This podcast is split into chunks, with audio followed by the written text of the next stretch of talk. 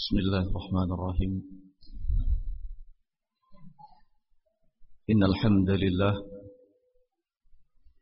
نحمده تعالى ونستعينه ونستغفره ونعوذ بالله من سرور أنفسنا وسيئات أعمالنا. من يهده الله فلا مضل له ومن يضلل فلا هادي له. أشهد أن لا إله إلا الله وحده لا شريك له وأشهد أن محمدا عبده ورسوله. يقول الله سبحانه وتعالى في كتابه الكريم يا أيها الذين آمنوا اتقوا الله حق تقاته ولا تموتن إلا وأنتم مسلمون. يا أيها الناس اتقوا ربكم الذي خلقكم من نفس واحدة وخلق منها زوجها وبث منهما رجالا كثيرا ونساء واتقوا الله الذي تساءلون به والأرحام إن الله كان عليكم رقيبا. يا أيها الذين آمنوا اتقوا الله وقولوا قولا سديدا. يصلح لكم أعمالكم ويغفر لكم ذنوبكم ومن يطع الله ورسوله فقد فاز فوزا عظيما. أما بعد فإن أصدق الحديث كلام الله تعالى وخير الهدي هدي محمد صلى الله عليه وعلى آله وسلم. وشر الأمور محدثاتها فإن كل محدثة في دين الله بدعة وكل بدعة ضلالة وكل ضلالة في النار إخواني في الدين رحمني ورحمكم الله Alhamdulillah puji syukur kita panjatkan kehadirat Allah Subhanahu wa taala yang hingga saat ini Allah masih memberikan kesempatan kepada kita untuk terus meningkatkan kualitas iman, ilmu dan amal. Dan kita juga bersyukur pada kesempatan ini kita dipertemukan kembali dalam halaqah yang seperti ini. Semoga ini menjadi bagian dari upaya kita menjaga keutuhan jiwa kita. Karena di tengah hiruk pikuk kehidupan dunia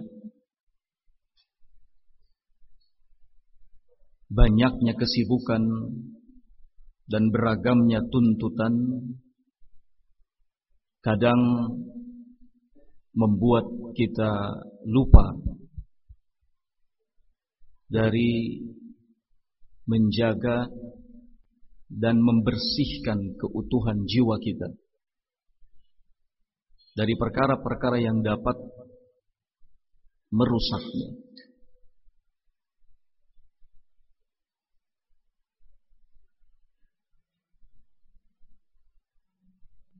Dan akibatnya kadang-kadang kita merasakan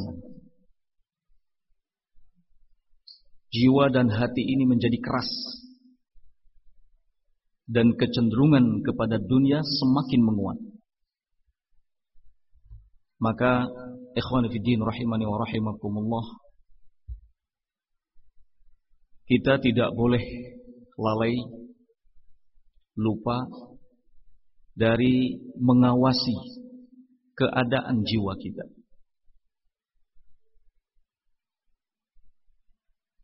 Apalagi Allah Subhanahu wa taala di dalam Al-Qur'an sudah menjelaskan bahwa yang akan mendapatkan keberuntungan dan keselamatan itu adalah orang-orang yang senantiasa menjaga kesucian dan keutuhan jiwanya. Allah berfirman, "Qad aflaha man zakkaha." Sungguh telah beruntung siapa saja yang senantiasa menyucikan jiwanya. Dan di dalam firman-Nya yang lain Allah Subhanahu wa taala memberitahukan kepada kita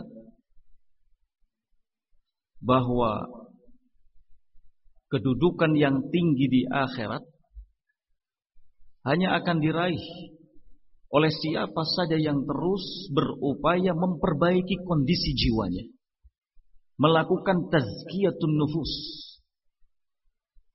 Di Quran surat Taha Allah Subhanahu wa taala berfirman, "Wa may ya'tihi mu'minan qad 'amilas shalihat fa ulaika lahumud darajatul 'ula jannatu 'adnin tajri min tahtihal anhar Wadhalika jaza'u man tazakka. Barang siapa yang datang menghadap Allah Subhanahu wa taala dalam keadaan beriman telah melakukan banyak amal saleh maka bagi mereka kedudukan yang tinggi dan diberikan pula kepada mereka surga-surga yang mengalir di bawahnya sungai-sungai. Dan itu semua kata Allah Subhanahu wa taala adalah merupakan balasan pahala bagi siapa? Bagi mereka-mereka yang senantiasa mensucikan jiwanya, membersihkan jiwanya. Dalam tafsir Ibnu Katsir terkait dengan ayat ini, Imam Ibnu Katsir mengatakan ayat tahhara nafsahu minad danas wal khabath wasyirki wa abadallah wahdah la syarikalah. Yang dimaksud dengan mangtazakka mereka-mereka yang berupaya mensucikan jiwanya adalah toharo nafsahu membersihkan dirinya minad danas dari kotoran-kotoran, dari kejelekan-kejelekan, bahkan dari kesyirikan. Wa abadallah wahdahu la syarikalah. Untuk kemudian dia beribadah kepada Allah Subhanahu wa taala saja, la syarikalah, tidak ada sekutu baginya. Di antara hal yang menunjukkan bahwa pentingnya kita kepada tazkiyatun nufus, pembenahan jiwa, penyucian jiwa, adalah doa yang selalu diucapkan oleh Nabi Shallallahu Alaihi Wasallam. Sebagaimana disebutkan dalam Sahih Muslim, beliau Shallallahu Alaihi Wasallam selalu mengucapkan Allahumma ati nafsi taqwaha wa zakkiha anta khairu man zakkaha. Ya Allah, berikanlah ketakwaan kepada jiwaku wazakkiha dan sucikanlah jiwaku. Anta khairu man zakkaha karena sesungguhnya engkaulah sebaik-baik zat yang akan mensucikannya. Ikhwani fi din rahimani wa rahimakumullah.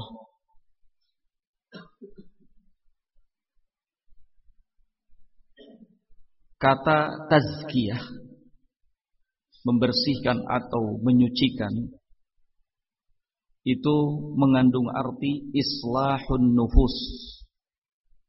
Wa tathiruha an tariqil ilmin nafi' wal amalis salih. Wa fi'lil ma'murat wa tarkil mahdurat.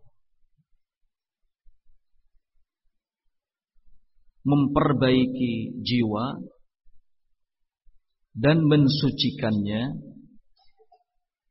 melalui ilmu yang bermanfaat dan amal yang soleh. Melaksanakan segala hal yang diperintahkan dan meninggalkan segala perkara yang dilarang. Ini makna dari tazkiyatun nufus. Dari makna ini bisa kita pahami bahwa tidak ada cara yang terbaik dalam kita mensucikan jiwa, melakukan tazkiyatun nufus kecuali cara yang telah diajarkan oleh Rasulullah sallallahu alaihi wa ala alihi wasallam. Tidak ada pilihan lain dalam hal ini, mutlak. Jika kita ingin berupaya membersihkan jiwa kita, mensucikan jiwa kita, maka langkah yang harus kita ambil adalah mencontoh apa yang dilakukan oleh Rasulullah sallallahu alaihi wasallam.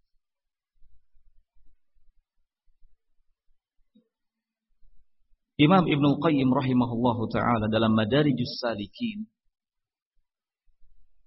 beliau mengatakan wa tazkiyatun nufus as'abu min ilajil abdan wa ashad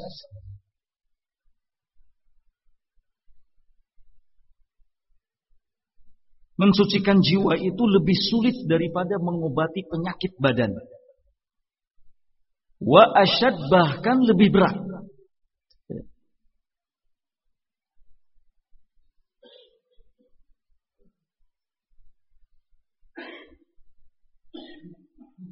Kalau penyakit-penyakit yang menimpa badan seberat apa pun tetap bisa dideteksi. Tapi begitu sulit untuk mendeteksi penyakit jiwa hal-hal yang mengotori jiwa. Maka Imam Ibnu Qayyim rahimahullah mengatakan bahwa penyucian jiwa itu lebih sulit. Lebih berat. Kemudian kata beliau, "Faman zakka nafsahu birriyadati wal mujahadati wal khalwati allati lam yaji biha ar-rusul fahuwa kal marid alladhi yu'aliju nafsahu bi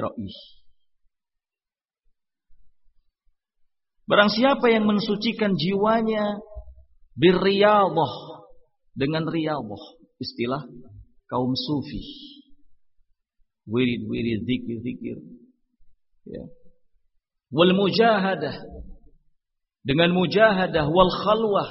Dan menyepi di tempat-tempat yang sepi. Jauh dari keramaian orang. Yang tidak pernah diajarkan oleh para rasul.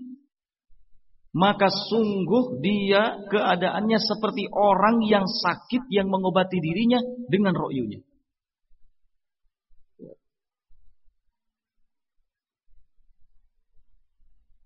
Bukan dengan obat yang tepat. Tapi dengan royunya. dengan merenung, dengan berpikir, tidak melakukan upaya, tidak melakukan usaha.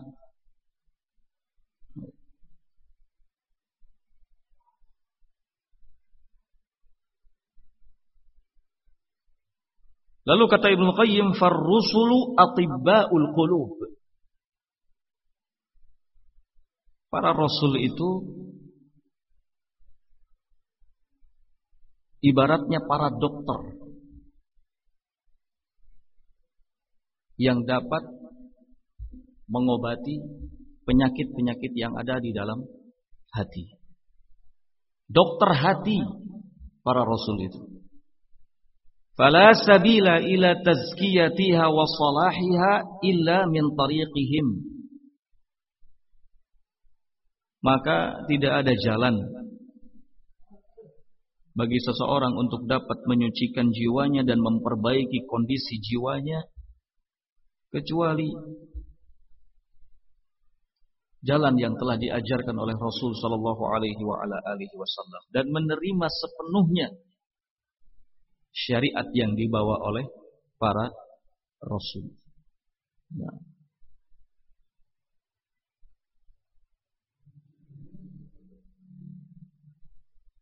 Ikhwan fillah rahimani wa rahimakumullah. Selagi Allah Subhanahu wa taala masih memberikan kesempatan hidup kepada kita,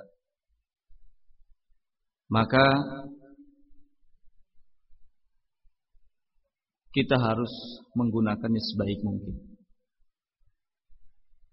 Memanfaatkan kesempatan hidup yang Allah berikan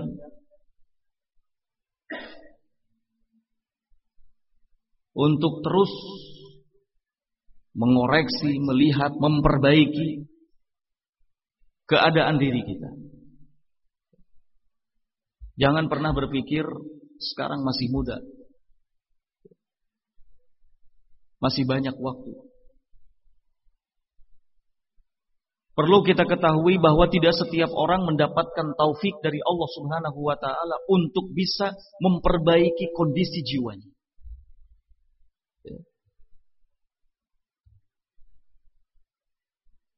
Karena kemampuan seseorang melakukan tazkiyatun nufus itu adalah rahmat, itu adalah karunia yang Allah Subhanahu wa taala berikan dan itu tidak akan pernah terjadi kecuali atas kehendak Allah Subhanahu wa taala.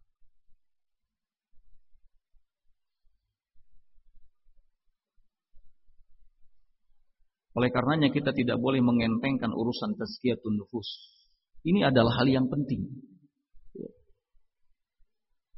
Allah Subhanahu wa taala di Quran surat An-Nur menyatakan walaula fadlullah alaikum wa rahmatuhu ma zaka minkum min ahadin abada. Andai bukan karena fadlullah keutamaan yang Allah Subhanahu wa taala berikan kepada kalian dan rahmatnya maka tidak ada seorang pun di antara kalian yang mampu untuk mensucikan dan memperbaiki jiwanya. Kalau kita tidak pernah ada upaya untuk memperbaiki jiwa kita, maka mana mungkin jiwa kita akan menjadi baik. Ya.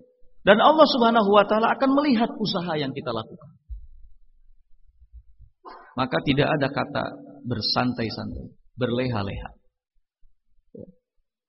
Perbaiki terus kondisi jiwa. Hati kita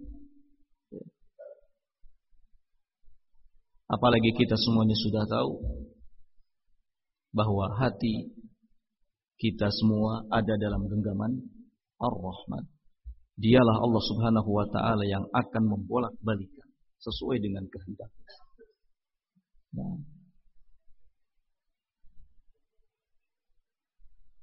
Allah Subhanahu wa taala di Quran surat An-Nisa juga menegaskan balillahi yuzakki may yasha. Allah lah yang akan mensucikan jiwa mayyasha.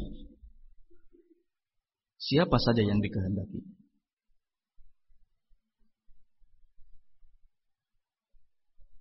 Ikhwani bidin rahimani wa rahimakumullah.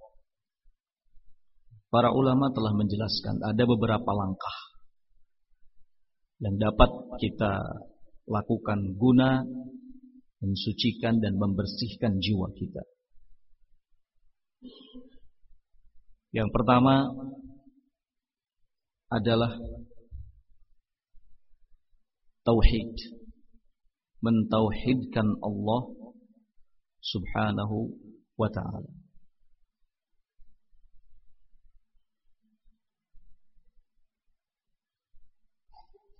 Karena tauhid itu sendiri adalah penyuci, pembersih. Tauhid adalah sesuatu yang dapat mengembangkan diri kita.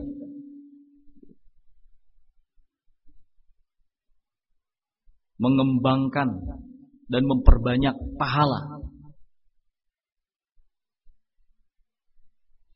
untuk kita. Kekuatan tauhid sungguh sangat luar biasa. Karena semua ibadah menjadi tidak berguna jika tidak ada tauhid. Tauhid ini kedudukannya seperti syarat dalam ibadah.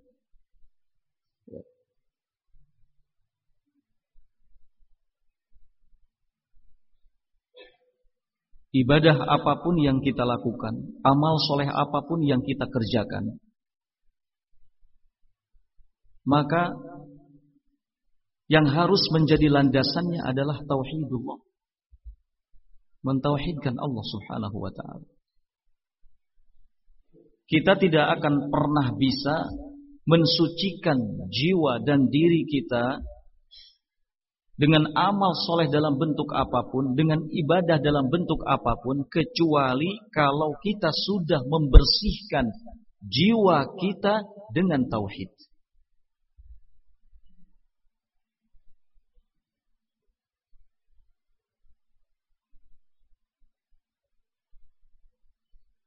Dan tauhid sebagaimana yang kita ketahui adalah kewajiban pertama. Bahkan tujuan dari Allah menciptakan kita, "Wa ma khalaqtul jinna wal insa illa liya'budun." Tidaklah aku ciptakan jin dan manusia melainkan agar mereka beribadah kepadaku, mentauhidkanku. Imam Ibnu Qayyim rahimahullahu taala mengatakan wa awwalu wajibin 'alal 'abidi ma'rifatur rahmani bitauhid. Kewajiban pertama yang dibebankan kepada hamba adalah ma'rifatur rahman, mengenal Allah bitauhid dengan tauhid. Tidak ada cara yang paling sempurna ketika kita ingin makrifat kepada Allah Subhanahu wa taala kecuali dengan tauhid. Makrifat kepada Allah tidak akan dapat kita temukan, kita rasakan dengan riyadhah, dengan olahraga. Ya. Dalam istilah sufi. Zikir, zikir, wirid, wirid.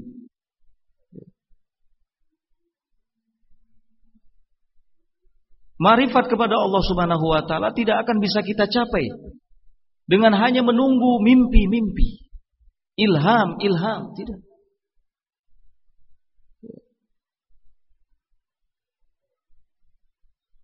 Kita akan dapat ma'rifat kepada Allah Subhanahu wa taala bitauhidi dengan tauhid. Maka tauhid adalah unsur yang paling penting. Nomor pertama dalam upaya kita mensucikan jiwa. Ya. Oleh karenanya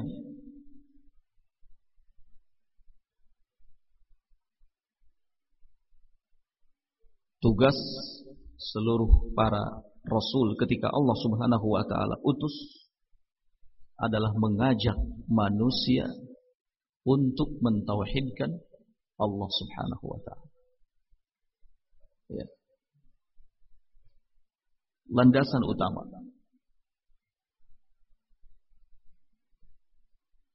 Pondasi yang paling penting. Kalau kita ingin membuat sebuah bangunan, tentu yang menjadi pusat perhatian kita adalah pondasinya.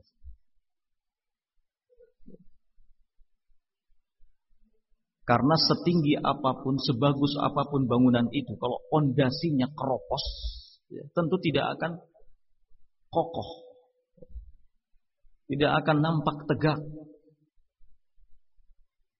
Ada angin sedikit, ada badai bisa jadi roboh.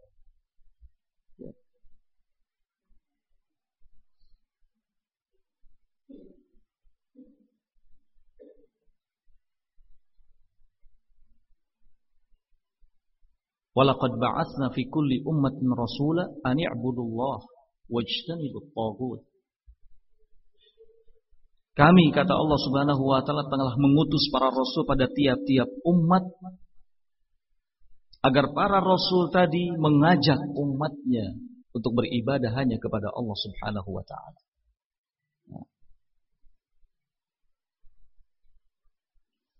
Kemudian yang kedua setelah tauhid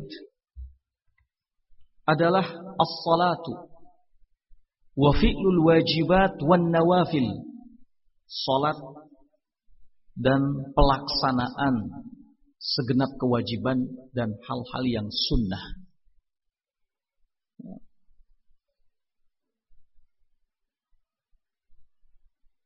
Salat juga sebenarnya masuk dalam hal-hal yang diwajibkan. Tetapi disendirikan penyebutannya karena memang salat memiliki kedudukan yang sangat tinggi ibadah yang paling penting dan yang paling wajib setelah dua kalimat syahadat. La ilaha illallah Muhammadur Rasulullah.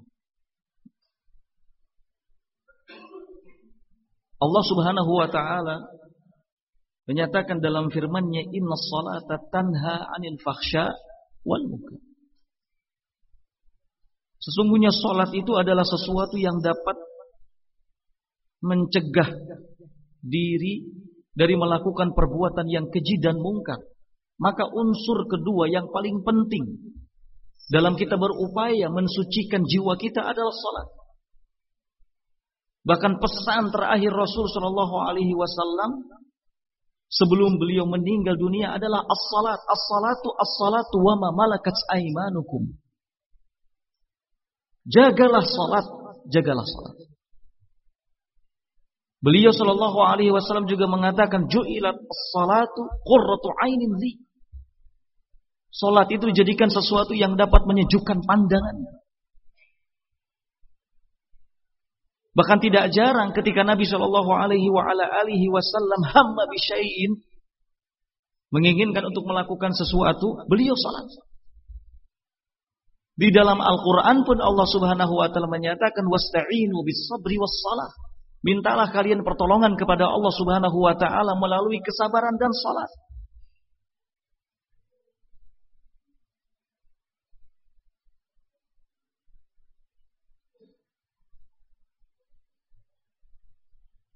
Salat adalah kewajiban yang langsung disampaikan oleh Allah Subhanahu wa taala kepada nabi kita Muhammad sallallahu alaihi wasallam tanpa melalui Jibril alaihi salatu alaihi salam.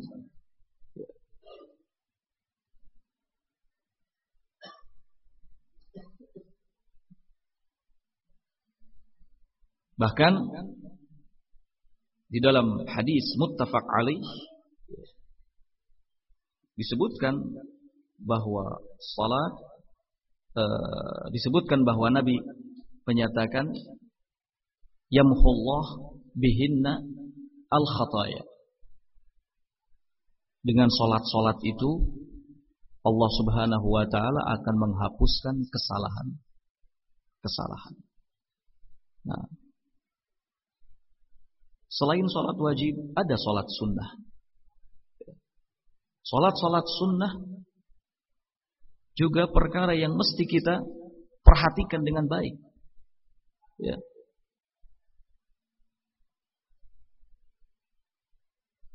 Karena ini sangat penting. Nah.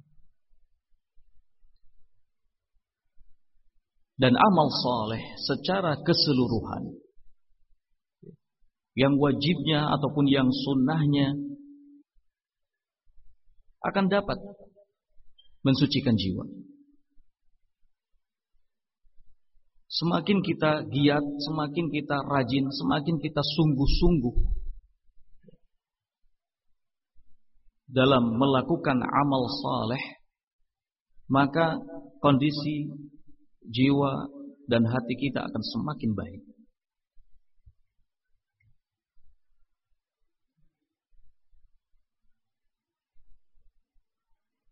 Yang ketiga berikutnya ikhwan fillah rahimani wa rahimakumullah adalah tarkul muharramat.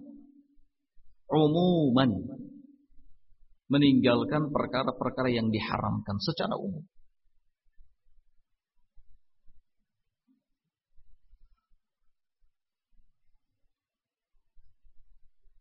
Syekhul Islam Ibn Taimiyah rahimahullah sebagaimana disebutkan dalam Majmu' al-Fatawa beliau mengatakan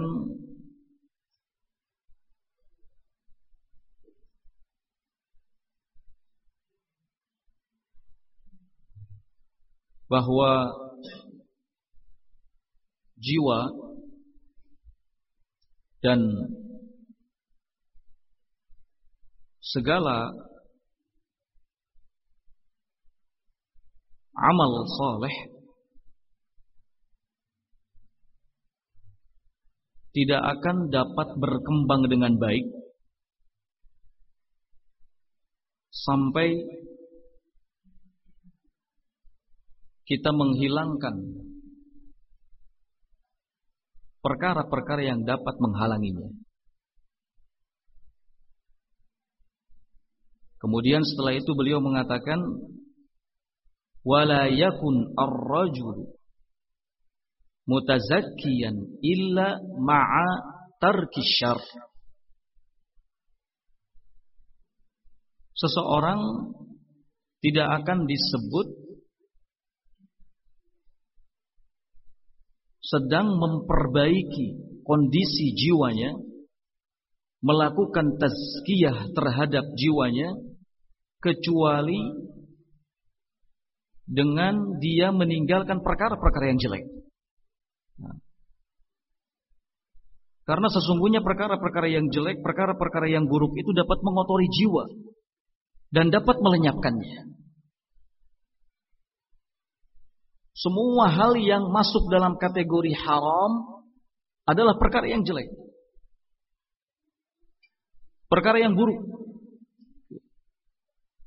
Maka unsur penting lainnya dalam upaya kita mensucikan jiwa adalah meninggalkan segala perbuatan-perbuatan yang diharamkan oleh Allah Subhanahu wa taala. Meninggalkan dosa baik yang besar maupun yang kecil.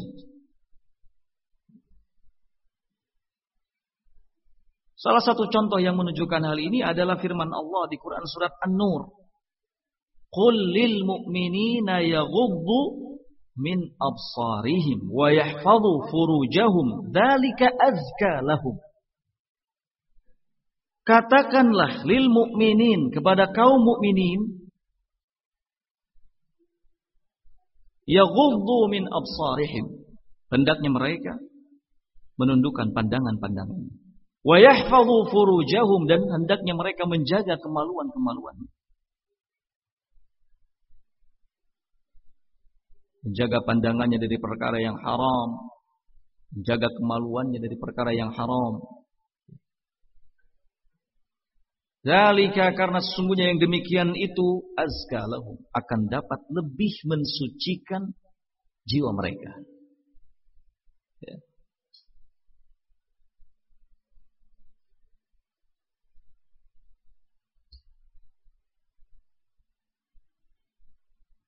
Disebutkan dalam salah satu bait syair Ra'aitu dzunuba tumitul qulub Aku melihat bahwa sesungguhnya dosa-dosa yang dilakukan ini benar-benar dapat mematikan hati.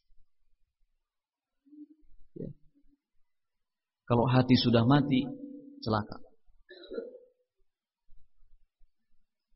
Karena sesungguhnya yang paling penting dalam diri kita, dalam jiwa kita adalah hati.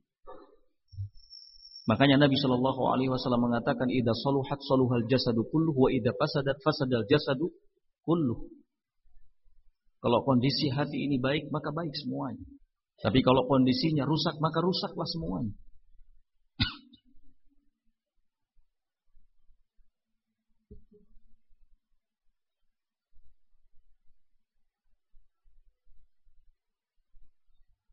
Ikhwan bidin rahimani wa rahimakumullah. Yang keempat berikutnya adalah muhasabatun nafs. Selalu melakukan introspeksi diri. Ya. Memeriksa keadaan diri.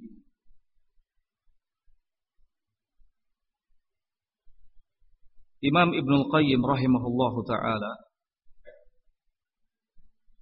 beliau mengatakan zakatun nafsi wa taharatuha mauqufatun ala muhasabatiha kesucian jiwa ya. dan kebersihannya itu sangat bergantung kepada muhasabah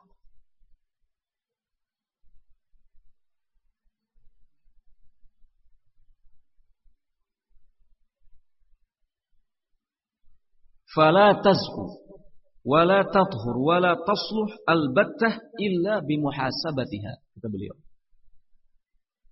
maka jiwa itu tidak akan menjadi suci, jiwa itu tidak akan menjadi bersih, jiwa itu tidak akan menjadi baik sama sekali illa bimuhasabatiha, kecuali dengan muhasabah terhadapnya.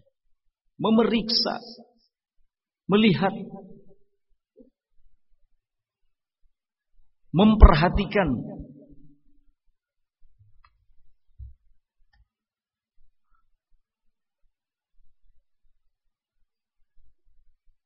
Demikian kata Imam Ibnu Qayyim rahimahullah dalam Madarijus Salikin. Kemudian dalam kitab Hilyatul Aulia ada riwayat dari Maimun bin Mihran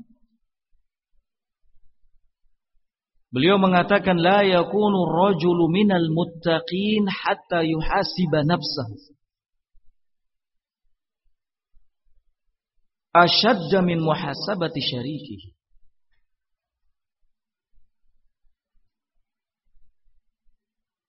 Seseorang tidak akan dikategorikan masuk ke dalam bagian al-muttaqin, orang-orang yang bertakwa sampai dia melakukan introspeksi terhadap dirinya.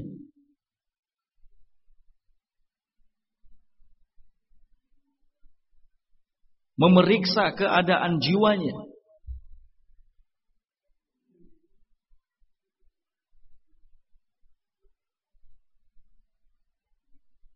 hatta ya'lamin aina mata'amu sehingga dia tahu dari mana asal muasal datangnya makanan yang dikonsumsinya. Wa min aina malbasuhu? Sampai dia tahu dari mana datangnya pakaian yang dikenakannya. Wa aina mashrabuhu? Sampai dia tahu dari mana minuman yang diminumnya. Amin halalin zalika amin haram. Apakah datang dari jalan yang halal ataukah datang dari jalan yang haram?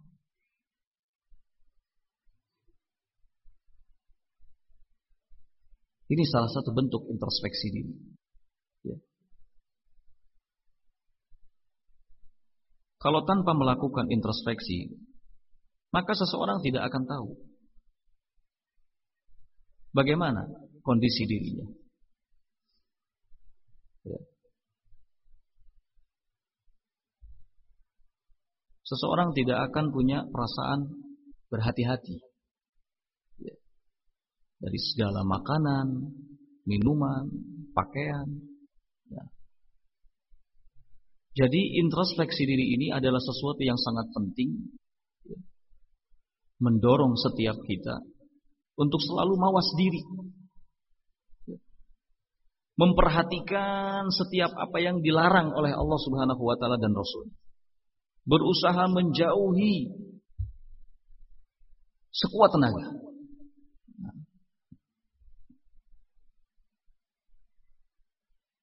Jadi muhasabatun nafs sangat penting dalam upaya untuk memperbaiki diri atau mentazkiyah jiwa kita.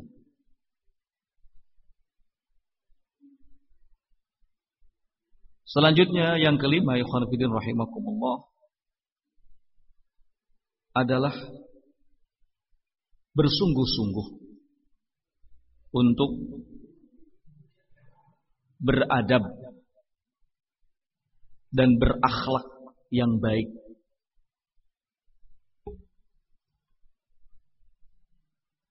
Seperti yang diajarkan oleh Rasul sallallahu alaihi wa ala alihi wasallam.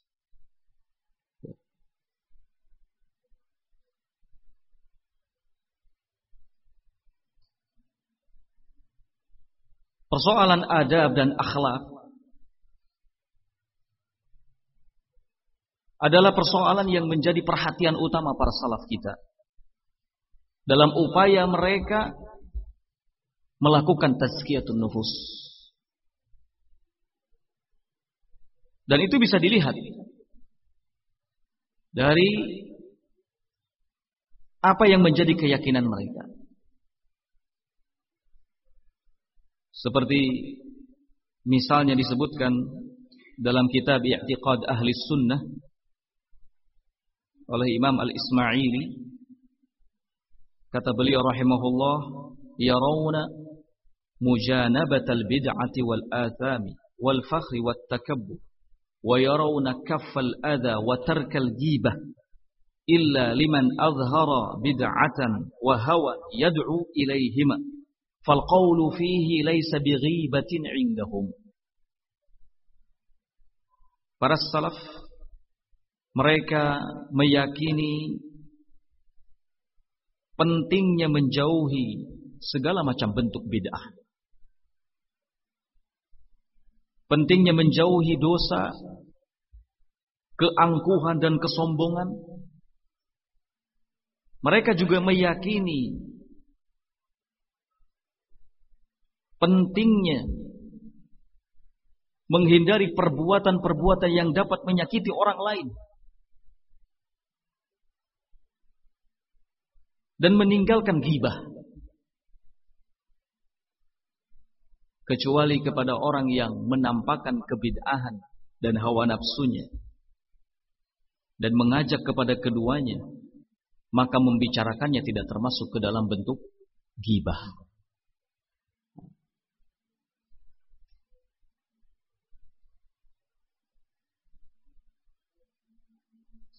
Kemudian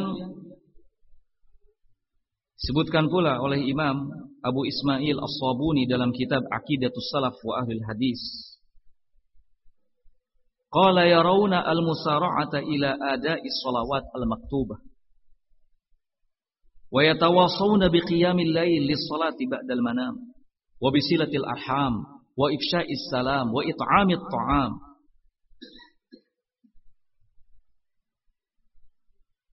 mereka para salaf meyakini pentingnya bergegas melakukan salat, salat yang diwajibkan. Kemudian mereka saling berwasiat untuk dapat menegakkan qiyamul lail, menyambung silaturahim, menebarkan salam, dan membagi-bagi makanan. Poin-poin yang disebutkan tadi jelas kaitannya sangat erat dengan adab dan akhlak. Dan itu yang diajarkan oleh Rasul sallallahu alaihi wasallam. Ini menandakan bahwa para salaf tidak mengesampingkan persoalan akhlak dan adab. Selain tentunya menjaga kemurnian akidah.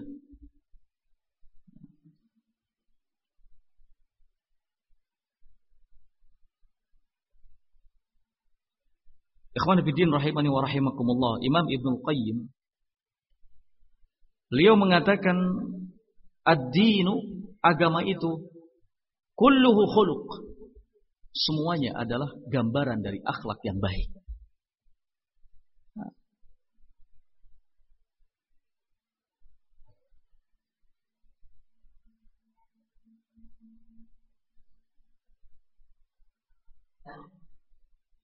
Kemudian Syekhul Islam Ibn Taimiyah. Beliau juga menyebutkan beberapa akhlak. Perilaku-perilaku para salaf yang terpuji. Dan hasungan para salaf untuk memiliki akhlak yang mulia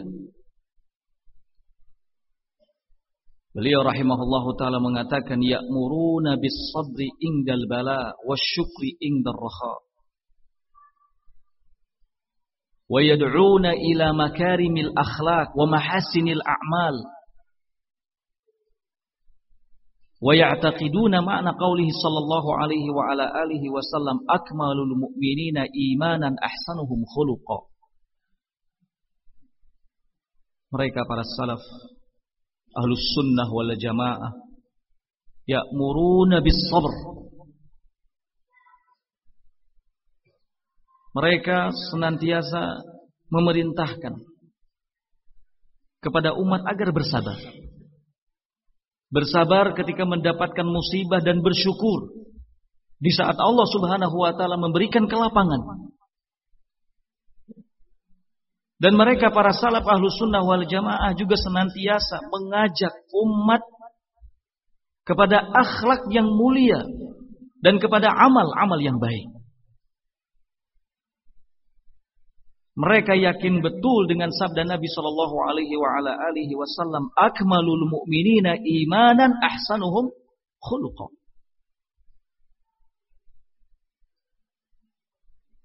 Di antara orang-orang yang beriman yang paling sempurna keimanannya adalah yang paling baik akhlaknya.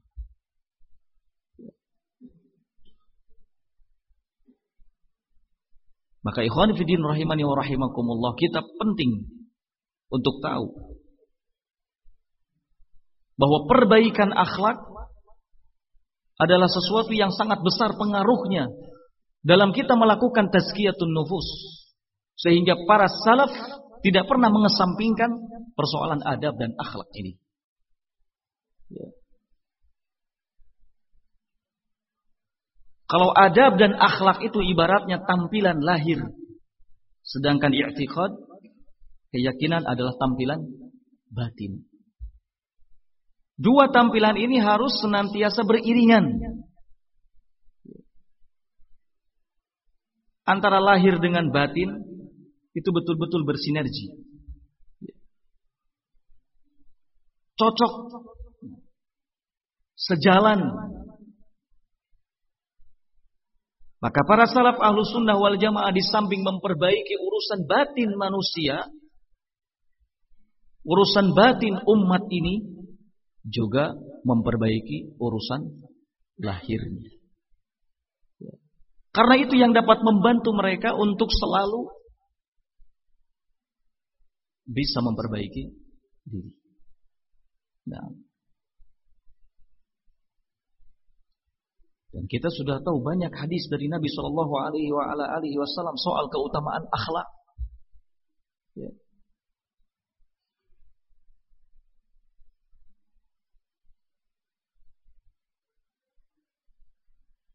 Nabi mengatakan sesungguhnya di antara kalian yang paling aku cintai dan yang paling dekat majelisnya denganku pada hari kiamat adalah ahasinakum akhlaqa. Yang paling baik di antara kalian dalam soal akhlaknya. Nah. Salah satu misi dakwah Nabi Shallallahu Alaihi Wasallam pun adalah ini perbaikan akhlak. Inna bu'ithu li utammima makarimal akhlak.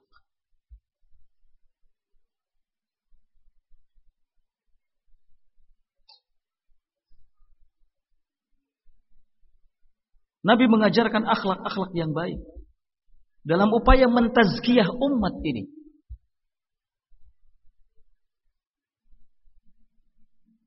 Huwa alladhi ba'atha fil ummiyina rasulan minhum yatlu 'alaihim ayatihi wa yuzakkihim wa yu'allimuhumul kitaba wal hikmah. Tiga misi dakwah Rasul sallallahu alaihi wasallam. Sebagaimana disebutkan oleh Allah dalam firman-Nya tadi. Dialah Allah yang telah mengutus seorang rasul fil ummiyin. Di tengah-tengah kaum yang ummi. Apa yang dilakukan oleh Rasul itu? Yatslu alaihim ayati. Membacakan ayat-ayat Allah kepada mereka. Wa yuzakihim. Yang kedua adalah mentazkiyah mereka. Mentazkiyah dengan cara apa? Mentazkiyah dengan akidah yang benar, dengan tauhid dan akhlak yang mulia. Ya. Kemudian yang ketiga wa yu'allimuhumul kitab wal hikmah dan mengajarkan kepada mereka kitab dan hikmah. Ya. Subhanallah, ini yang dilakukan oleh para salaf. Dalam membina, mentazkiyah diri. Tauhid dan akhlak yang mulia. Akhlakul karimah. Nah.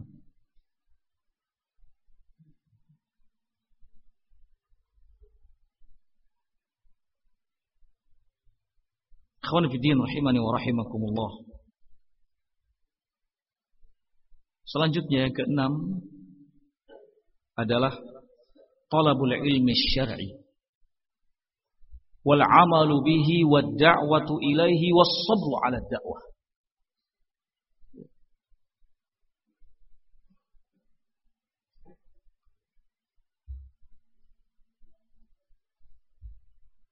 menuntut ilmu syar'i. Kemudian mengamalkannya. Lalu mendakwahkannya dan bersabar di atasnya. Ya.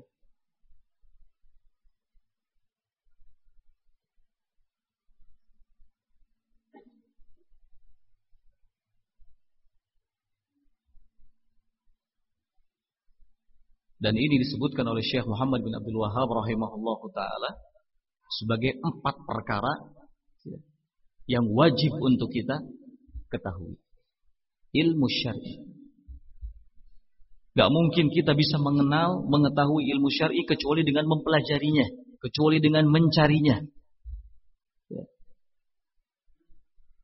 Mencari ilmu adalah sesuatu yang dapat membantu kita memperbaiki diri. Karena ilmu syar'i itu tidak ada di dalamnya kecuali qala Allah, qala Rasulullah. Perkataan Allah dan perkataan Rasulnya. Oleh karena itu, ilmu syar'i disebut juga dengan ilmu wahyu. Ilmu wahyu.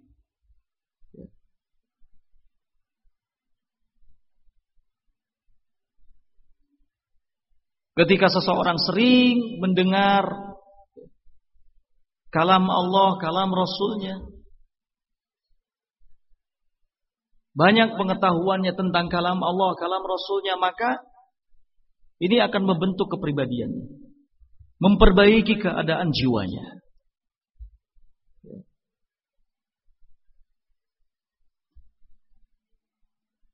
Apalagi kalau kemudian apa yang telah diketahuinya itu diaplikasikan dalam bentuk amalan. Direalisasikan dalam bentuk amalan. Ya akan semakin terbimbing.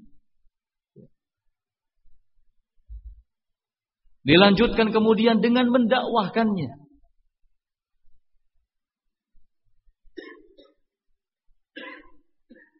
Akan semakin banyak pahala yang didapatnya.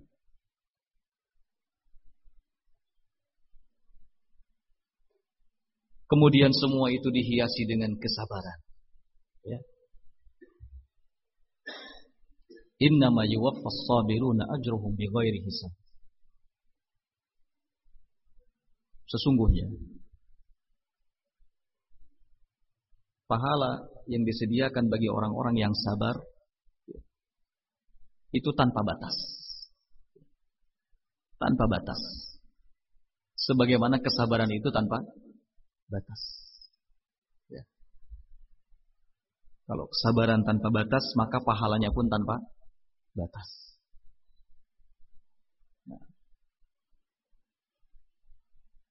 Banyak ayat hadis yang menjelaskan tentang keutamaan menuntut ilmu.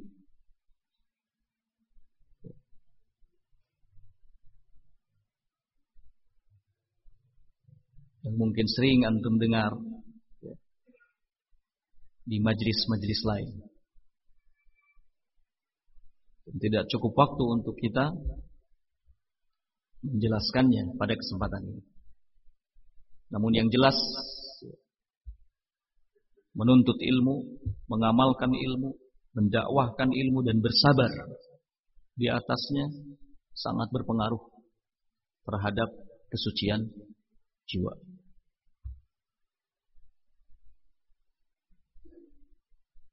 Berikutnya adalah at-taubah wal istighfar.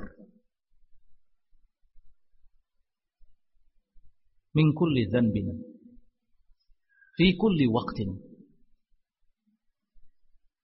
Melakukan taubat dan istighfar. Dari setiap dosa atau dari segala dosa pada setiap waktu. Bertaubat dan beristighfar dari segala dosa pada setiap waktu. Nah, Rasul Shallallahu Alaihi wa ala alihi Wasallam sendiri beliau menyatakan fa inni astaghfirullah wa atubu ilaih fil yaum mi'at marrah. Sesungguhnya aku beristighfar, bertaubat kepada Allah Subhanahu wa taala dalam sehari seratus kali. Subhanallah.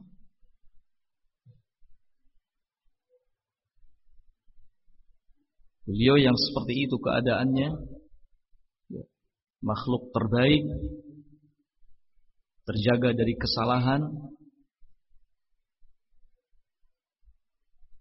Tetap melakukan istighfar. Meminta ampun kepada Allah Subhanahu wa taala. Maka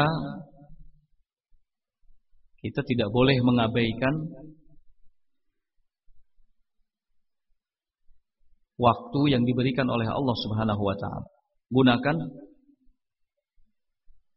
kalau tidak semuanya maka sebagian besarnya. Kalau tidak bisa sebagian besarnya maka ada satu waktu dari sekian waktu yang Allah Subhanahu wa taala berikan untuk kita gunakan beristighfar, memohon ampun kepada Allah Subhanahu wa taala. Ya.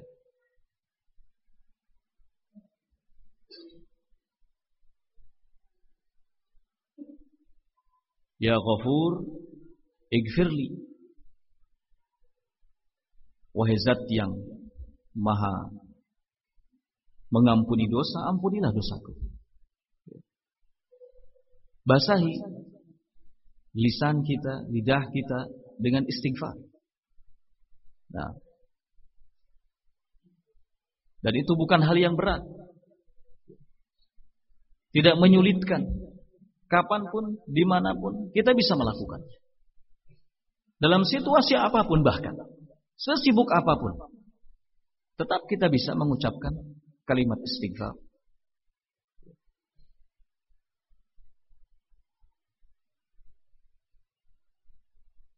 Nah, ini sangat penting. Dan Allah Subhanahu wa taala mencintai hamba-hambanya yang selalu kembali kepadanya, bertaubat kepadanya.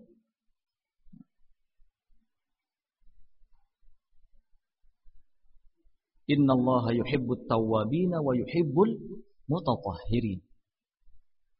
Allah Subhanahu wa taala mencintai orang-orang yang bertaubat dan selalu mencintai orang-orang yang mensucikan dan bersihkan dirinya.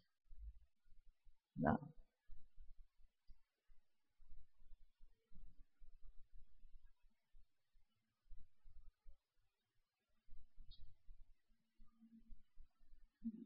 Selanjutnya ikhwanufidin rahimani wa rahimakumullah, hal yang tidak boleh dilupakan juga dalam upaya kita mensucikan diri melakukan tazkiyatun nufus adalah memiliki teman yang baik. Ya. Dan berteman dengan orang yang baik. Memiliki teman yang baik dan berteman dengan orang yang baik. Ini penting sekali. Karena pengaruh teman itu sangat besar. Teman yang baik itu adalah teman yang senantiasa mengarahkan kita kepada hal-hal yang baik. Ketika kita melihatnya akan mengingatkan kita kepada urusan-urusan akhirat. Bukan urusan-urusan dunia. Tapi urusan-urusan akhirat. Teman yang baik adalah teman yang selalu memotivasi kita untuk giat melakukan ketaatan kepada Allah Subhanahu wa taala.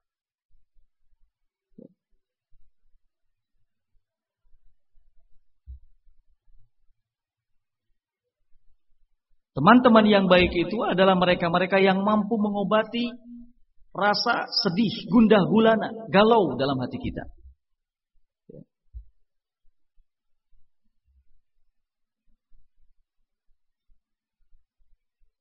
Dulu sahabat Ibnu Mas'ud mengatakan antum jala'u huzni kepada sahabat-sahabatnya. Kalian semua adalah pengobat kesedihanku. Nah.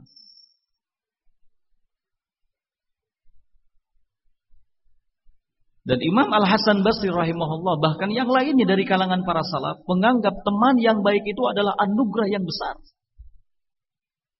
Ya. Anugerah yang besar.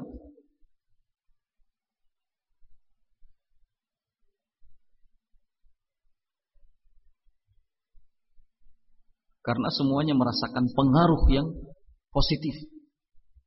Pengaruh yang baik.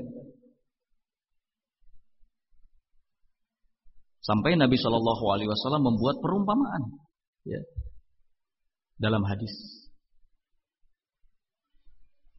Masalul jalisi salih wal jalisi su Perumpamaan teman duduk yang baik dengan teman duduk yang jelek adalah seperti tukang pandai besi dan pembawa atau tukang minyak uang.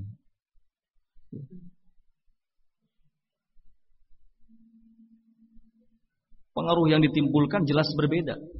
Efek yang dirasakan pun jelas berbeda.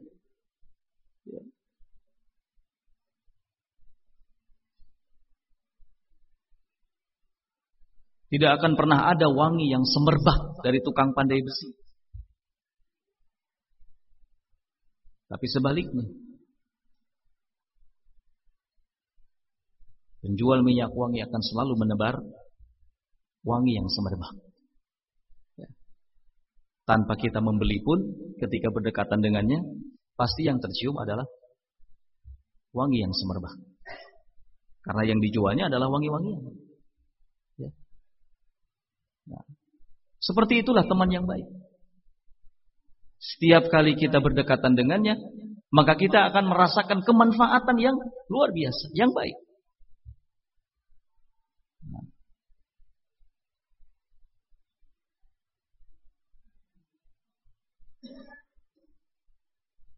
Beda ya, kesemangatan yang kita rasakan ketika berdekatan dengan orang yang baik dengan berdekatan dengan orang yang tidak baik.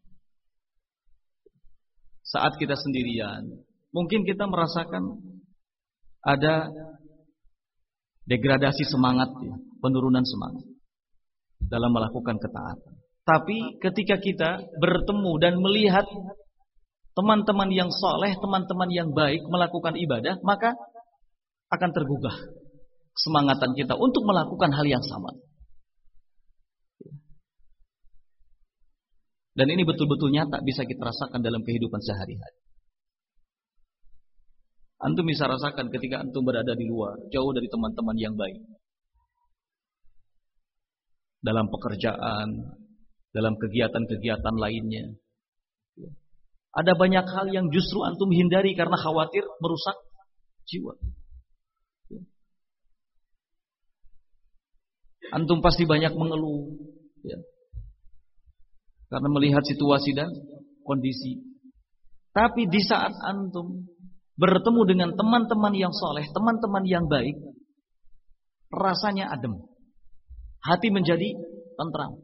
Semangat ibadah meningkat. Masuk masjid melihat yang ini baca Quran, yang itu sholat. Ya. Yang ini sedang mempelajari, menelaah kitab. Maka kita pun akan melakukan hal yang sama. Terdorong, tergugah. Kesemangatan.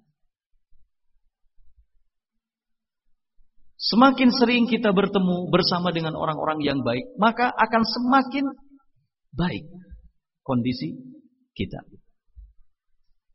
Tapi kalau kita menjauh dari teman-teman yang baik, maka akan semakin rusak.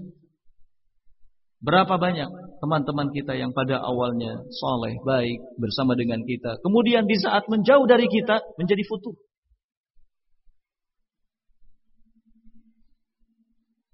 Terjadi degradasi iman dalam dirinya, degradasi takwa kepada Allah dalam dirinya. Futur.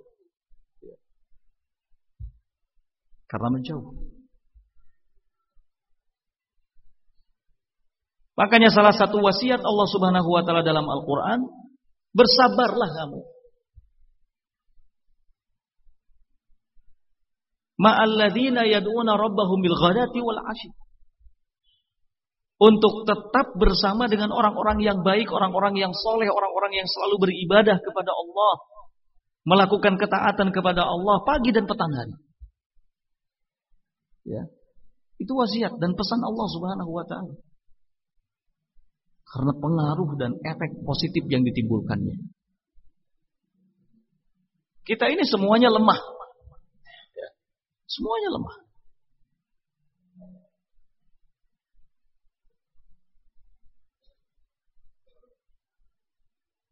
Allah sendiri menyatakan wa khuliqal insanu dha'ifa. Manusia itu diciptakan dalam keadaan lemah. kita akan menjadi kuat ketika kita bersama dengan teman-teman yang soleh di antaranya. Ya. Maka jangan menjauh dari teman-teman yang soleh. Terus merapat, ya. berdekatan dengan teman-teman yang soleh tinggal di lingkungan yang saleh, yang baik.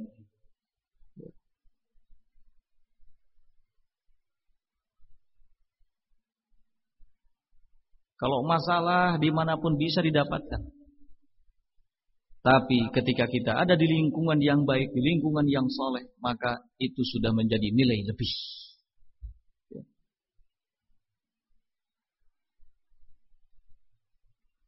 Karena itu dikatakan kadrul jamaah khairun min soffil fardi. Keruhnya hidup berjamaah. Ya. Jauh lebih baik tetap dibandingkan dengan jernihnya hidup sendiri. Tidak banyak kebaikan yang didapat ketika seseorang memilih hidup sendiri. Berbeda dengan ketika seseorang hidup bersama-sama ya, dalam lingkungan yang baik akan banyak kebaikan yang didapat. Nah, terutama keselamatan jiwa, keselamatan batin, kebaikan zahir. Semoga Allah Subhanahu wa taala memberikan kekuatan kepada kita untuk dapat terus ya, berupaya memperbaiki jiwa kita. Innahu waliyyu dzalika wal qadir alaih. Naktafi bihadzal qadar. Subhanakallahumma bihamdik. Asyhadu an la ilaha illa anta astaghfiruka wa atubu ilaik. Walhamdulillahi rabbil alamin